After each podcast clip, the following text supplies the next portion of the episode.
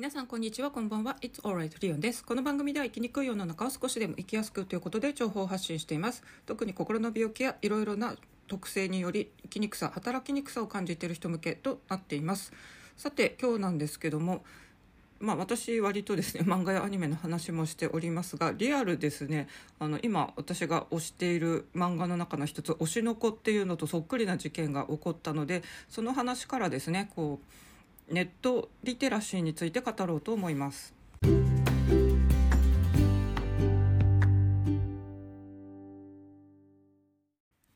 さて2月節分も過ぎましたが皆さんいかがお過ごしでしょうか、まあ、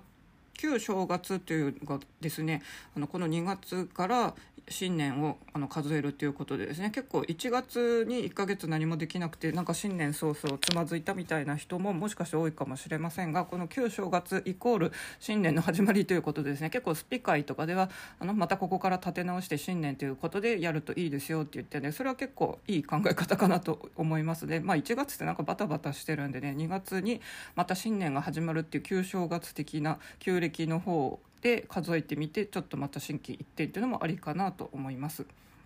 さて、えー前回も漫画の話をしていますが今回もですね漫画とそっくりな事件が起こったなというのでちょっとそのニュースをまず取り上げたいと思いますがライブ配信者の女性がですね、えーと、ファンの人に殺されたという話で、まあ、その事件の概要が、まあ、ヤフーニュースに載ってたんですけどもどうやらですね、えー女性の方からあの一度しか会ったことないらしいんですけどもその時にですねあの配信者とファンの関係に戻りましょうって言われたということでこの刺した男性はですね供述であの他の男のものになるくらいだったら殺してしまおうと思ったというですねまあなんかすごい本当に漫画的な展開なんですけどファンがのその推しの人のまあ好きすぎて逆にそうやって殺してしまうみたいな事件でですねなんかこれって私はすぐ思い浮かべたのがですね推しの子という、えー、と私は「ジャンププラス」で読んでますが「ヤングジャンプ」でも同時連載されててですね何しろ「かぐや様」の作者とあとはですね「クズの本会」などで有名な綿子先生の漫画ということです。ビッグ2の2人がですね組んでいるというのでかなり今あの割といろんな次に来る漫画大賞1位とかですね。多分もうチェックしてる人も多いと思います。がまだの方もぜひ。絵柄もすごい私は綿子先生の絵柄少女漫画チックで可愛いなと思ってますし話もですねすごい面白いんですよ。芸能界を舞台としてますけども、まあ、事件解明っていうですねちょっとダークな面しかも人が殺されてるという話の事件を解明してるっていうので最近のあの最新話とかは結構そっちのダーク面に踏み込んでますしあとは芸能界のですねいろいろな舞台の話とか役者の話とかですね結構いろんなことも載ってます。でこの話のですねもともとのストーリーっていうのが人気アイドルの愛という少女がいたんですけども、まあ、それをめちゃくちゃ推していた五郎という医師がいたんですけども、まあ、その五郎が見た中でですね愛は結局最終的にはですねファンの人に刺されて殺されるというですねちょっと痛ましいこうストーリー展開となってですね、まあ、ちょっとそこから五郎とその推しの子、えっと、愛の子供として転生するっていうちょっとここら辺はもうファンタジーでですね現実味はないんですけども、まあ、それで今はその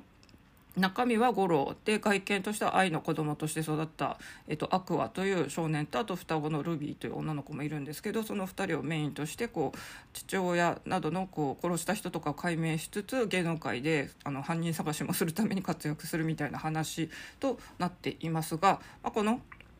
アイドルがファンに殺されたってところが今回のライブ配信者とファンがあの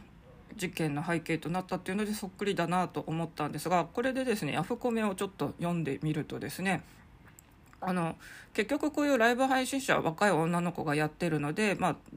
多分ファンはほとんど男性だと思うんですけどもあのスパチャとかですねあの投げ銭的な感じでこうお金をボンボンなんかライブ発信とか見てると投げ込んでる人いるじゃないですか。私あれすごいと思いますけど私にお金に余裕がないせいでですねよくこんなとこにボンボンお金あの投げることできるなという余裕あって羨ましいとか思っちゃうんですけどもまあ、そういう投げ銭的なことを多分この犯人の人は結構高額をボンボン送ってたと予想されますが、まあ、それでですね女の子の方も多分高額払ってくれたまあゆえになのかまあなんかあったそうなんですよね。で1回あった。で多分この男の人は何だかですねはそのニュースだけでいくとかなりもう惚れ込んでたのかですね、うん、そうやって配信者と一ファンの関係に戻りましょうと何度か言われたということでですね、まあ、逆上して他の男のものになるぐらいならみたいな本当にもう漫画とかの世界のあの思考回路をしてるなと思いますが、まあ、そんな風になったっていうことはですねその1回会った時にもしかしたら一線を越えてその男の人が何か勘違いして自分の恋人って思うような何かをきっと行為があったんだろうっていうのは結構まあ想像つきますよね。あとはじゃあなんでファンにわざわざあったのって言うと多分この人が本当にもう100万とかすごいお金を投げ込んでてですねこんなに払ってくれ払ってんだからいいだろ的な男の人ももしかして迫り方をして女の子もそうですねって言って、まあ、こんな高額に貢いでくれるファンだから大切しなきゃとかいうのでもしかしてあったところからの事件だったのかもしれませんよね。まあここら辺は全然ですね 憶測とかヤフコメの意見から想像してる話なので確かではないんですがただまあ透けて見えるのは正直ですねライブ配信というネットのこのプラットフォームを利用しているけど結局のところはまあキャバクラとかホストホステスの世界とそっくりでですねあのまあホステスさんがいてそこにお金をつぎ込む男の客がいてっていうのででそこで愛憎のもつれで、まあ、殺人事件に発展っていうのは、まあ、お水の世界とかでもよくありそうですけどそれが単純にですねライブ配信と変わったっていうことですよね。まあ、これは女の子の方からするとですねやっぱり危機管理としてファンとそうやって安易にあったっていうのが良くなかったような気がしますしそもそもですねみんなよくあの、まあ、今本当に日本国民全員がもう発信何かしてるっていう時代なんですけども、まあ、私もインスタグラムとかやっとやり始めましたけど私は結構ですね位置情報とかバレるのは嫌なんで窓の風景とかも本当にカーテン引いて見えないようにとかしてます。私の部屋結構変わった間取りで私一時期この部屋見つけるまでですね東京の不動産のサイトかなりじっくり見てたんで結構そういうあの物件ファンの人ってですね 間取り見ただけであここあそこの部屋じゃないって分かると思うんですよ。なんでですね私の部屋ちょっと特徴的なので、えーと、そういうのバレないように気をつけてますし、うんと、そうですねこういう安易に自分の個人情報を平気で晒してる人たちっていうのがめちゃくちゃ多いなっていうのがすごい YouTube 見ててもですねこういうインスタとか、まあ、Facebook とかもそうですけど Facebook なんてすごいですよね実名で出してるのにみんなよくプライベートの情報を載せるな私はそもそも Facebook をですね全然利用してなかったのはやっぱ実名を載せるのがすごい抵抗あったんですよ。まあ、あの今の部屋の間取りも珍しいって言いましたが私の本名もですね あの珍しくて結構特定されがちなのでですね私はそれもすごい嫌だなと思って、えーと、と Facebook っていうのはかなりずっと利用してなかったし利用してたとしてもですね本当にリアルな知り合いに少し知らせたぐらいで、まあ、結局それも放置したままですねパスワードとかが分からなくて自分のアカウントなのにアクセスできないというおかしな状況となっていますが、まあ、皆さんもうちょっとここら辺ネットリテラシー考え直した方がいいんじゃないのかなと思います。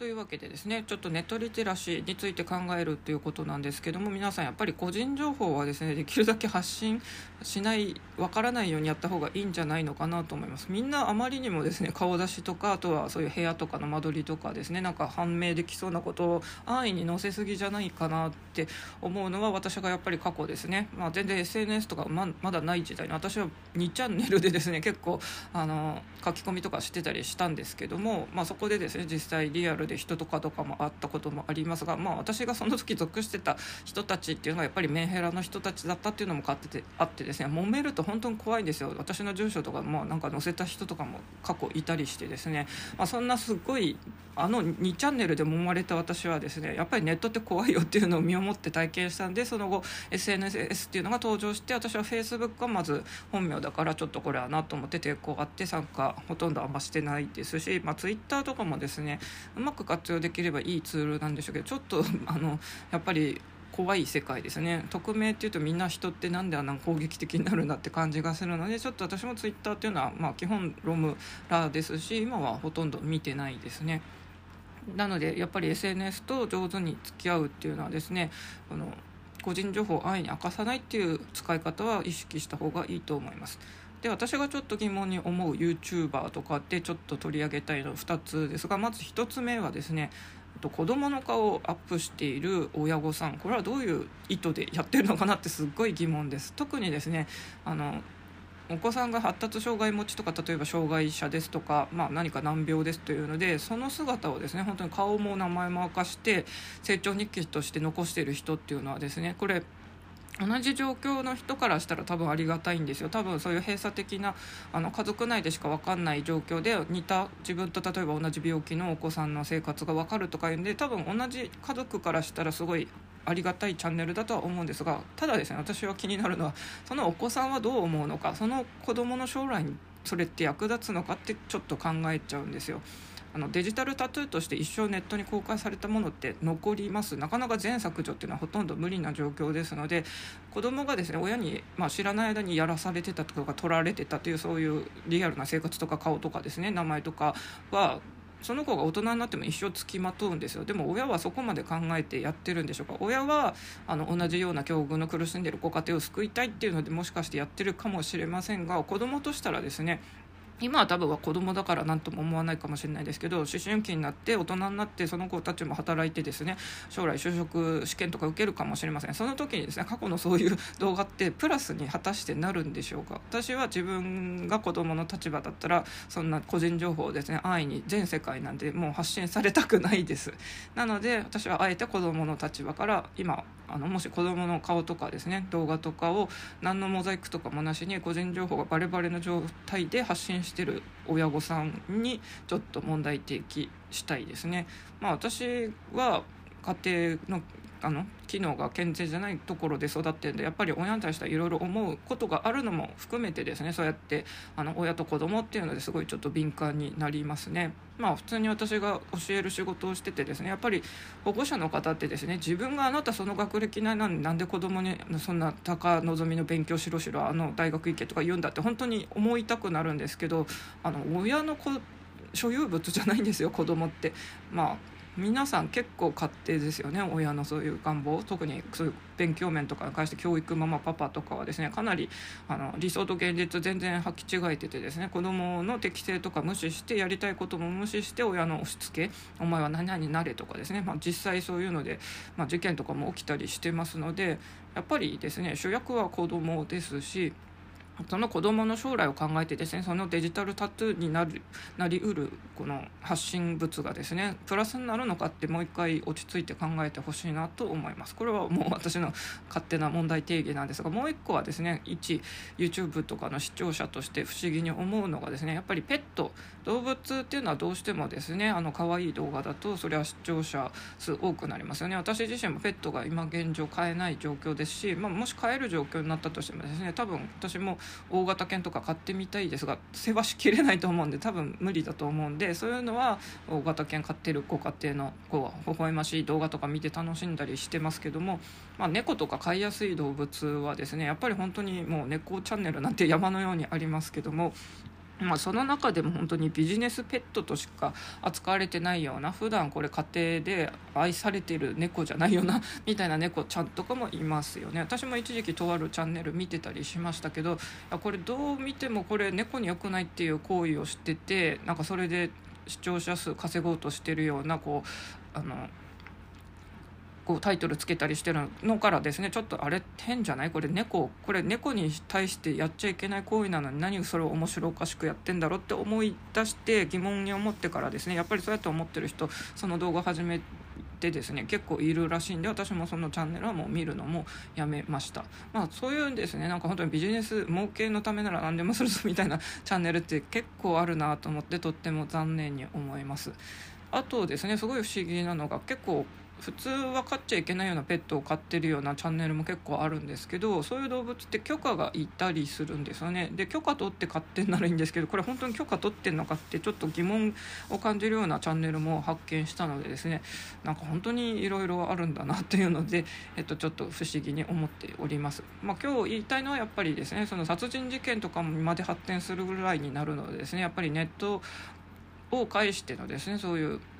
ネットで知り合って、まあ、リアルに会うっていうのもですねちょっとそこは特に若い女性が配信者とかの場合はですね個人情報とかそういう、まあ、やっぱり女性はどうしてもですねあのこう襲われるとかいうハンディがつきまといますのでそこは本当に気をつけてっていうことと、まあ、できるだけ個人情報をやっぱり明かさないっていうのが大切かなと思います。でもしですね今親の立場で子どもの顔をですね丸々と本当に隠さず名前もそのまま公表して YouTube なりですね Facebook とかの SNS 系に発信してる親御さんには私は問題提起したいですね。あの本当にその子が大人になった時にそのデジタルタトゥーは一生残るんですけどそれってお子さんのためになるんですか？親のエゴ自分勝手なこう金儲けしたいとかですねなんか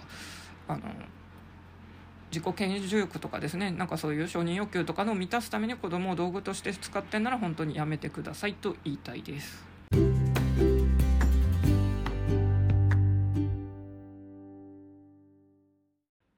けですね。今日はヤフーで見た事件がまるで漫画そっくりだったんでびっくりしたってところからネットリテラシーあとはですね個人情報の開示の危険性について語ってみました、まあ、起きた事件というのがですね「推しの子」という漫画、えーと、最初のメインの主人公となっている愛というアイドルグループの中の一番人気の女の子がですねファンに刺されて殺されたというすっごいショッキングなところで冒頭始まってですね結構もうあのファンからしてもその絵柄とか見ててもですねやっぱり刺されたシーンとか結構ショッキングだったんですが今はそれでですね子供の代であの愛の犯人探しっていうところで話が進んでいます。でですね、まあ、後半はちょっと親と子のネットでの子どものそういう情報公開についてっていう危険性について、まあ、語ったんですけども、まあ、親ってですねなかなかこう子どもを所有物のように扱ってるご家庭も多いよなっていう気がします。私の家はですね本当にまあ最終的には家族崩壊してしまったわけですけども私に対しては唯一よかったのはですねあの私に勉強しろ勉強しろって全然多分私ほぼ言われてないと思いますね。まあ、私の兄は逆に成績が悪かったんでですね両親とも勉強しろ勉強しろって言ってたんですが私に関してはもともと勝手に言わなくてもやっててですねしかも成績良かったんで言う必要がなかったっていうんでまあ本当にウルトラスーパー放置な感じで私は干渉されるのすごい苦手なんでですねそこはありがたかったなと思いますね。まあ、私北海道の一番有名な偏差値高い高校出てますけどもそこの校風っていうのは本当にすごい自由で、まあ、私が選んだ一つがまず私服だったっていう制服の意味がよく分かんなかったんでですね私服で好きな服着たいっていうのもありましたしあとは本当に別に校則らしい校則っていうのは特になくてですね別に多分私もパーマかけてましたし、まあ、ピアス開けてる子とかもいましたし、まあ、化粧とかマニキュアとかも多分してる子は別にそれで校則なかったですし、まあ、金髪とかもロック兄ちゃんみたいなのはしてたんじゃないでしょうかね、まあ、今の時代だときっとですね「鬼滅の刃」声かとかですねなんかピンクの髪とか赤い髪とか青い髪の人とか結構いろんなカラフルな人いますがまあ私の時代の高校時代なんでまあ染めるとしても金髪ぐらいかなと思いますが、まあ、正直ですね本当にあのそこら辺の勉強もともとですねトップクラスで集まった子たちっていうのは 別にもう誰に指示されなくても勝手に勉強をするので逆にそういう親から無理やり勉強させられてやれやれ言われたみたいな子って多分どっかで挫折してですね失敗すると思うんですよ。まあ、私の場合は単純に高校入ってからですねちょっとやる気を失って成績下降組ではありますが、まあ、途中からそれなりに対応してですねまあそれなりにみたいな感じなので基本的になんか学校で求められてる勉強の仕方っていうのは多分身についてるのかなと思います。まあ大学受験のですね受験生何人か高校生も見てきましたけどやっぱりあの勉強習慣がついてないとかあとはですねこの過去問一つの取り組み方にしてもですねなんか私ならこうするのになんでこの子はそうしないんだろうってやっぱり内心思うやり方とかもあったりしますので、まあ、そこら辺はですねその勉強が得意かどうかっていう元からのそういう得意不得意のうちの勉強っていうののカテゴリーであってまあ子供って絶対ですね何か得意なことって絶対あるので勉強がちょっと苦手で、ま、体育が得意な子って絶対いますしあとはあの5教科苦手な美術が得意な子音楽が得意な子とかですねなんか本当それぞれあると思うんですよ。例えば学校の勉強で小学生で全然あの足し算引き算が苦手ですとかあと漢字も全然書けませんひらがな全然覚えませんって子供も例えばですね新幹線とかの名前覚えるのがすごい得意でシンカリオン大好きでですね全部名前新幹線覚えてて場所も知ってるとかですねまあそういうところを伸ばしていけばいいのになって私はまあ他人の子だから思うのかもしれませんがでも親はですねなんかそんな新幹線の知識じゃなくてこの足し算引き算をやらないとダメなんですって言って本当にですねなんか苦手なのもやれやれってなんか押し付けているのが多くてですねまあこれはもう義務教育で学年が決まってるのでこういう感じになっちゃってますがでも大抵ですね 私個別指導塾に長くいたのでですね。個別指導塾通う生徒さんというのはもともと勉強学校で平均点とか取れない苦手目でかといって集団塾ではついていけないっていうので個別を希望するんですよ。でまあ個別指導塾っていうモデルがもともとそういうのでターゲットとしてるのですね勉強どっちかというと苦手ですっていう子供が来てまあ得てしてそういうご家庭の親御さんっていうのはですねめちゃくちゃすごい高学歴高学歴な人人っていうのはやっぱり少ないんですよ。悲しいことながらですね、まあ、あの東大でのあの両親から育った子供っていうのはやっぱり結局また東大行くみたいなですねあのお金に余裕があるそういう高学歴出身のあの両親のもとで育つ子どもたちっていうのは教育にお金かけてもらえるのでまたそこでですねあのこう連鎖としてですねいい高学歴の教育を受けることができるというのでやっぱり貧困家庭とかだとそういう教育費の捻出が難しいとかですねいろいろ問題があってですね結局まあ生まれた家で将来決まるみたいな風潮はどうしてもしょうがないですよねうちも割と貧困家庭で育って私も今のところ貧困から抜け出せていませんけども。まあ、親がですねそういうすごいお金持ちだったらもっといろいろ違ったんじゃないのかなってそれはありますよね。これまだ日本は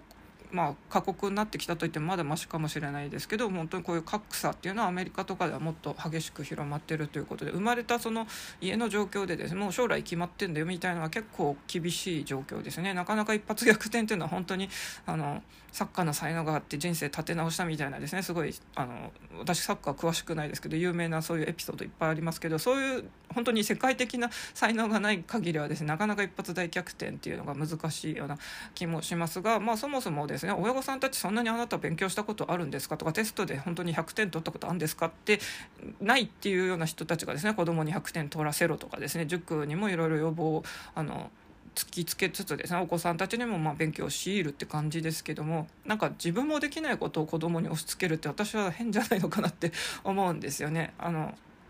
本当に不思議だったのがですね子供のゲームは禁止しといてですね子供のテスト期間中に親両親がゲームを楽しんでるなんてねそんなの子供から見たらなんでお父さんお母さんゲームやってん僕は苦手な勉強ガリガリやらされてんだってそれはふてくされてやりもしませんよねって思うんでそんな一緒にですねなんか学ぶ姿勢とかでその期間はお父さんお母さんもゲーム我慢するよとかそこら辺やんないとですね 難しいと思うんですなのにまあそういうちょっとクレーマー気質のご家庭とかですねなんでこの子は成績上がんないんだって言ってきて話聞いてみたらテスト期間なのに親は2人でゲームを楽しんでて子供だけ気にしてたとかですね、まあ、それ変じゃないですかって正直言いたいんですけども、まあ、なかなかこの教育業界はですねモンスターペアレント対策で、まあ、それの一環でやっぱり教師が減ってるっていうのもですねやっぱり親の人の要求ってすごいなっていうのがあってですねなかなか本当に教師の皆さん大変だなと思いますが。あの親今お子さんを持つ人全てに伝えたいですが親は子供は所有物ではありません別あの個別のですね別人格でありますんで子どもの得意なこと好きなことをぜひ伸ばしていってあげてください。もうこれからの時代は多分ですね私たちの受けてきた教育とか学歴の高さとかですねそんなのは多分あんまり役に立たなくなっていきますので本当に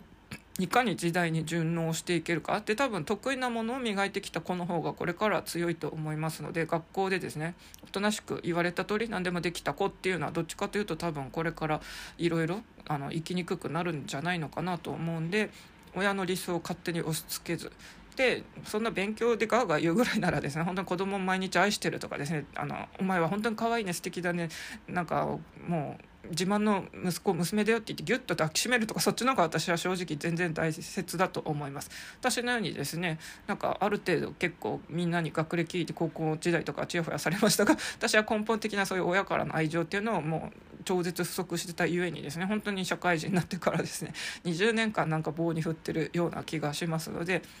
まああの本当に幼児教育とかのなんか手引き書とかもう一回ですねそういうお母さんお父さんはですね見直して幼児教育の大切さっていうのでもしそこが遅れて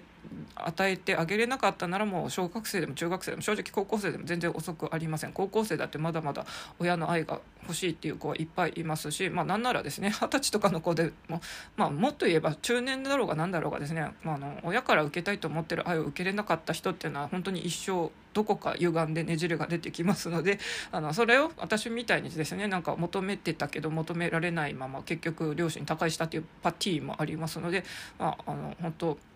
押し付けず所有物でもないっていうことはちょっと子どもの立場から強く訴えたいなと思います。で同じくですね、まあ、親のそういう押し付けとかがなんか厳しいんだっていうお子さんたちは多分ですね親とか学校とかだけが本当に世界じゃありません世の中はですね大人になって世界であれば本当に広いいろんな生き方もありますので、まあ、例えばですねあの私もタイに、えーと、家から逃げるっていう目的第一でですねタイのあの就職をして海外に行きましたけども結構ですねタイとかだとコールセンターとか日本語できれば日本人相手のコールセンターとかアウトソーシングでですね会社とかもあったりするんでそういう海外へ行くっていう方法もありますしあとはあの勉強全然ダメだけどゲームはめっちゃ得意っていう人はですね本当ゲームでばっかあのゲームを作るアプリとかを開発してるプログラミング系の会社とかはですねデバッカあのゲームを作る時のバグ探しっていうのですねひたすらゲームして不具合を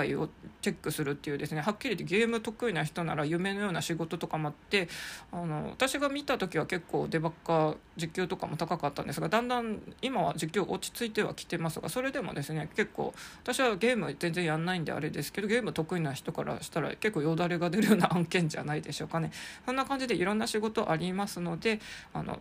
自分の人生とか境遇に絶望せずですねできることをどんどん探していってほしいなと思います。大丈夫だよ大丈夫。あなたはここにいるだけでいいんだよ。というわけでそれではまた。